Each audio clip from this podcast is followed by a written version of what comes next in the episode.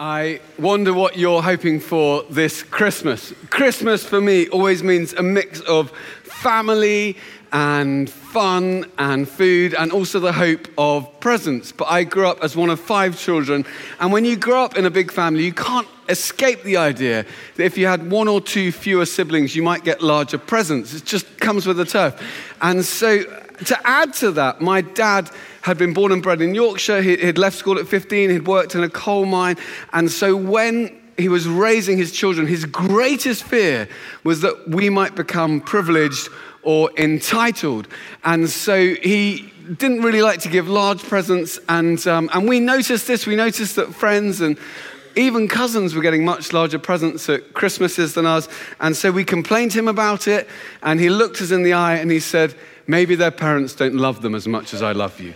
And we said, What do you mean? He said, Well, they're compensating for the fact they don't love them. And I was, even as a child, I thought, I'm not sure that makes sense actually. But um, there was one Christmas where we desperately wanted a computer. Everyone we knew was getting a computer. We were desperate for a computer. We begged my dad for a computer. He wasn't having any of it. It had been a difficult year. But then on Christmas morning, we came downstairs, and there under the Christmas tree was a very large computer sized box. And so we jumped on it, we unwrapped it, we were so excited. And inside this computer sized box, to our shock and surprise, were bricks. Uh, not Lego bricks, actual house bricks. And, um, and it's hard to describe the sense of disappointment that you feel as a child when your father gives you a brick. And, um, and so we thought he'd crossed the line. We were fed up, you know, can't you've given us a brick? What is this about? And we all kind of stormed out of the house. And I was quite a melodramatic child, so I walked out into the front garden and I said, I can't believe my life has come to this. I've been given a brick for Christmas. And, uh, and I was walking through the front garden just so fed up up and I walked past some bins at the end of our garden. I was just like kicking some boxes by the bins. And then I kicked one box and it kind of made an unusual noise. I looked down and it was actually unlike the other boxes. It was a brand new box. I thought, that's strange. And I reached down, I pulled it out slightly. I opened up the box and there, to my astonishment, was a computer. And I kind of called over my brothers and sisters. I said, Look, it's a Christmas miracle. We've got a computer. And we were kind of pulling it out. And we were saying, You can keep your bricks. We've got a computer. And my dad came out and I looked at him and he had what I can only describe as a smug smile on his face. And I looked at the bins. I looked at this box. I looked at the computer. I looked back at my dad and I thought, He planned the whole thing. That's outrageous. You're not allowed to do that. You can't perform experiments on children. of course, I've forgiven him now. Uh, but life can sometimes feel a little bit like that. We put all our hopes, particularly at Christmas, in these sparkly things. And then after a few days, they lose some of their draw. They tend to disappoint us. But what if the very thing that we walk past 364 days of the year and don't think much of has within it all that we ever hoped for? Hope is such an important thing. Two of the most important questions in life are what are you hoping for? And in what or whom are your hopes found? In Matthew's Gospel, Matthew 12, it says, The nations will put their hope in his name. Hope has a name, and that name is Jesus. But how? How can a baby born 2,000 years ago, 2,000 miles away, bring hope to me today? Spark hope in me today. Because we need hope. It's been a difficult few years. Lots of us are still processing 2020, and 2023 is just round the corner. You feel like saying, Can all the crises just stop for a moment? I just need to, a few months just to sort things out. Someone said there are decades when nothing happens, and there are weeks when decades happen. It feels like we've had a number of those weeks over the last few years. Can feel a bit chaotic. But when you've got hope, you can keep going. Hope gives you a real strength, even in the most difficult situations. Hope enables you to keep pushing forward even when the hits keep on coming. And what I find fascinating is that even at his birth, Jesus was surrounded by people who needed hope, people who didn't have it all together, people whose lives were confusing, out of control. I mean, look at Mary and Joseph. They've already got a census. It's a crazy time trying to get back to your hometown. They're engaged. It's crazy to be engaged. Such a difficult, confusing time. And then Mary gets pregnant, and that's crazy as well. All of it coming together, experiencing and navigating huge political, relational, familial complexity. So young, and then asking really basic questions, no doubt. Like, are we going to find somewhere warm and safe where we can have this baby? And placing their hope in this little tiny baby, that this little tiny baby might be the savior of the world, that this baby who can't yet speak might one day speak words of such truth that they set people free. This baby who has to be fed might one day be the bread of life that brings life in all its fullness to people's lives. That this baby who has to be carried might one day carry on his shoulders the sins of the world to bring us forgiveness and redemption. That this baby that's just been born might one day conquer death. How much hope can they have had in a tiny baby? Well, it's not actually the amount of your hope that's important, it's the object of your hope. It's the place or the person you're putting your hope in. A tiny bit of hope in the right person is more powerful than you can possibly imagine. Look at the shepherds. They hope that this might be it. This might be the moment. This isn't just another night for them. That this might be their chance to meet the one who's good news of great joy for all people. And hope compels them to leave everything to go and see this child. And hope overflows from them as they come out from seeing this child. And they overflow with songs and praises. Why? Because hope has a name, and that name is Jesus. And Jesus means the Lord saves. And Jesus came to save. And I need a savior. I need a rescuer. I used to work as a criminal barrister, and so I'd come alongside people who sometimes had had difficult lives, made difficult decisions, were in a bit of a fix. And it was my job to speak on their behalf, my job to try and help them, to try and put things right. And sometimes I would think, I need someone to come and speak for me. I need someone to put things right in my life because there's things I've got wrong. There's people I've hurt, there's mistakes I've made. How do I get that put right?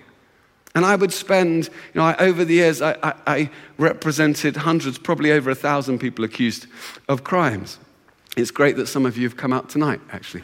And, uh, and over the years, I would read thousands of witness statements and see thousands of witnesses giving evidence. But when I read the evidence, the eyewitness evidence about Jesus' life, I thought, this is true. This is real. This actually happened. Jesus isn't just a story or a nice idea. He actually lived a life of stunning beauty. He actually died a brutal death. On the cross, he bore the punishment we deserve so that we might receive the hope that is his birthright. So we, birthright, so we might experience healing and forgiveness and restoration. And he rose so that we could have hope in the most difficult times in life and beyond this life. And so we might be able to encounter him even today. I wonder what you hope for this Christmas. If you could write a little list for Santa, what you would put on it. It may be a new car, maybe a new house, maybe a new boss, maybe a new job, maybe a relationship that needs to be repaired, maybe a friendship that you've lost and you want to be able to find again, maybe to be free of fear next year, maybe to be free of regret next year, to have a, a fresh start, a new purpose. It's hard though with Santa. I don't know how you found your encounters with Santa in your life. I've, I've often found them quite difficult, if I'm honest. Um, you kind of go along as a child to Santa's grotto, and it looks okay, but then you sit down and he starts asking you all these questions. He says, Have you been good this year? And you know the honest answer to that question, but you really want a present, and so you say yes. And he gives you a present, and you take this present away, and you slightly feel kind of sullied by the whole encounter. Like, did I lie to get a present? Is that even worse? Is that going to hurt me next Christmas? I don't know. and I wish I could go back now. I wish I'd had the presence of mind then. When Santa, you know, said to me, Have you been good this year? To say, No, I haven't, Santa. But let's be honest, neither have you. You know, it's hard to be good, even for one day, even if you try really hard, let alone 365 days a year. Life is complex, it's difficult. And if we're honest, Santa, you know, I'm not sure that just being good is the purpose of life. I feel like I was made for more than mere morality. I could be good for 365 days, but I'm not sure that's a life well lived. And while we're on it, Santa, if Christmas is about anything, it's about grace. And grace is about an undeserved gift, an undeserved present. So actually, it doesn't really matter if I've been good or if I've been bad. All that matters is that I'm willing to receive the gift that's offered me. And on balance, Santa, I am. so please give me my present. Christmas doesn't mean you can have a present if you've been good. That's not good news. You don't give gifts to people because they're perfect and have never made a mistake. You give gifts to people because you love them. And the message of Christmas in all the chaos and complexity and mess of life is that God has given Jesus for us. God has come close to us. I used to think that there were things in my life, mistakes and failures. And those were the things that meant I couldn't come anywhere close to God. But actually, they were the reasons that he had come close to me. They were why he came. And we can encounter hope in this child. God has come to us in the person of this child. He's willing to pay any price, bear any cost to win you for himself. He knows you to the bottom of your soul, all of the good, all of the bad, all that you're proud of, all that you're ashamed of. He knows you to the bottom of your soul, and yet He loves you to the sky. And He made you with the hope of eternity planted in your heart because He saved a place for you. So, what I love nativity plays actually, because they're much truer to the Christmas story than we give them credit. You know, I, it's great to turn up for a nativity play. You never know what's going to happen.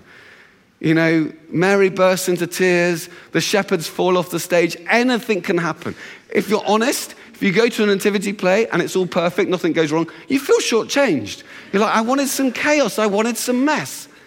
I love at nativity plays that the chaos and the mess, it doesn't kind of detract from the story, it enhances it. And all the mess and complexity of life, God can weave even our greatest mistakes into His beautiful story. My friend was at a nativity play, and there was a boy who was the kind of the difficult boy in the year. He caused lots of problems, always got things wrong, tended to mess things up. And so there was a debate amongst the teachers should we actually put him in the nativity play or will he ruin it for everyone else? And they came up with a solution, which was to make him the innkeeper. And as the innkeeper, he only had three words. That was all he had to do. What happened was Mary and Joseph came in, they knocked on the door of the inn. The innkeeper had to open the door, and they said, Is there any room at the inn? And the innkeeper had to say, No, we're full, and shut the door. Easy. And so on, on, the, on the big night, Mary and Joseph came in, they knocked on the door. The innkeeper opened it, he looked out, is there any room at the inn? The innkeeper said, No, we're full. And shut the door. Everyone's like, He did it. And then Mary and Joseph turned away and they started walking off the stage slowly. And the music kind of came up, the sad music. And they got to the end of the stage. And then at that moment, the boy opened the door again. He stepped out and he had tears streaming down his eyes. He said, I'm sorry. I'm sorry. Stay in my room. Stay in my room. I'll sleep on the floor. in those 15 seconds, as he wrestled on the inside of that door, something very profound was happening in the life of that boy because he could see hope passing by. He could see God passing by. And all he could do was say, I'll make room. I'll make room. You know, so often God is gentle. He knocks on the doors of our hearts in all sorts of ways at all sorts of times. Says, Is there, is there room? And in our pride and our busyness and our importance, we slam the door and say, No, we're full. We've got too much going on. Walk on by.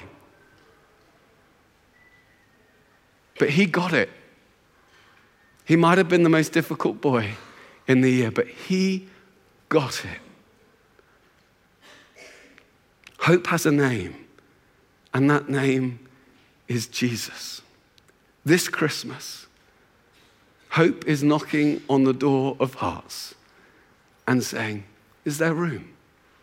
Because hope wants to find a home in you. What would it look like this Christmas for you to say, Come in.